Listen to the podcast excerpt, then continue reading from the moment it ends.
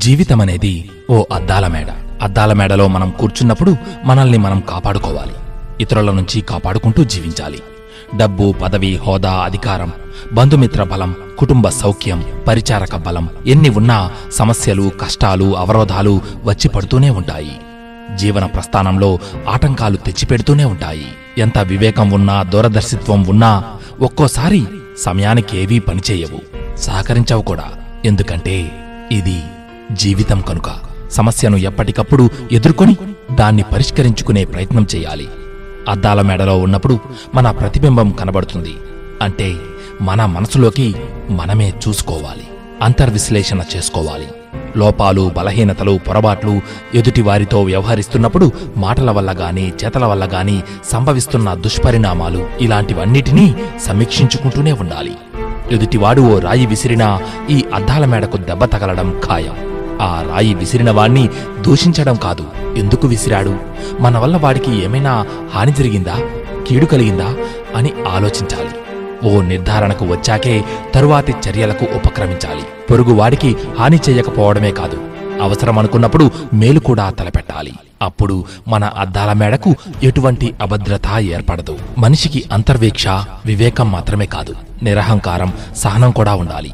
పట్టువిడిపో ఉండాలి. అని పతంజలి యోగశాస్త్రం చెబుతోంది. గీతలో పరమాత్మ తాను చెప్పవలసిందంతా చెప్పి నీకు ఏది మంచిదనిపిస్తే అదే చెయ్యి అన్నాడు అర్జునుడితో. మనిషి రాగద్వేషాలకు అతీతుడైనప్పుడు ఋషిగా పరిణితి చెందే మార్గం సులభంగా కనిపిస్తుంది. అధ్యయనం సాధన చేసేవాడికి సాధ్యం కానిదంటూ ఈ లోకంలో ఏదీ ఉండదు. ఋషులు సిద్ధులు చక్రవర్తులు పలు సందర్భాల్లో ఈ విషయాన్ని నిరూపించారు. అందివచ్చే అవకాశాన్ని చేజిక్కించుకుని సద్వినియోగపరుచుకోగలిగితే భవిష్యత్తు మహోజ్వలంగా వెలుగుతుందనడంలో ఎటువంటి సందేహమూ లేదు. సమస్యలన్నిటికీ మూలం మనిషిలో పరిపూర్ణత్వం లేకపోవడమే అంటారు జిడ్డు కృష్ణమూర్తి. తన సమస్యలకు కారకుడు తానే అని అంటూ విశ్వాన్ని ముక్కలు ముక్కలుగా విడదీసి పోటీ సృష్టిస్తూ భావోద్వేగాలను పెంచుకుంటూ మనిషి అనర్థాలను తెచ్చుకుంటున్నాడన్న ఆయన విశ్లేషణ సంపూర్ణ వాస్తవం. అద్దాల మేడలో మెట్లు కూడా ఉంటాయి. విజయం సాధించి నా జీవితాన్ని ఆదర్శవంతంగా తీర్చిదిద్దుకోవాలి అని అనుకునేవాడు ఆ మెట్లను ఎక్కుతూ ముందుకు పోతుంటేనే గమ్యాన్ని చేరుకోగలడు. ఆ మెట్లెన్ని ఉన్నాయో లెక్క పెడుతూ నిలుచుంటే మాత్రం చేరుకోలేడు. అంటారు బాపూజీ. జీవితమనేది ఓ విద్యాలయం. నేర్వగలిగినంత నేర్చుకోవచ్చు అంటాడు వాల్మీకి రామాయణంలో.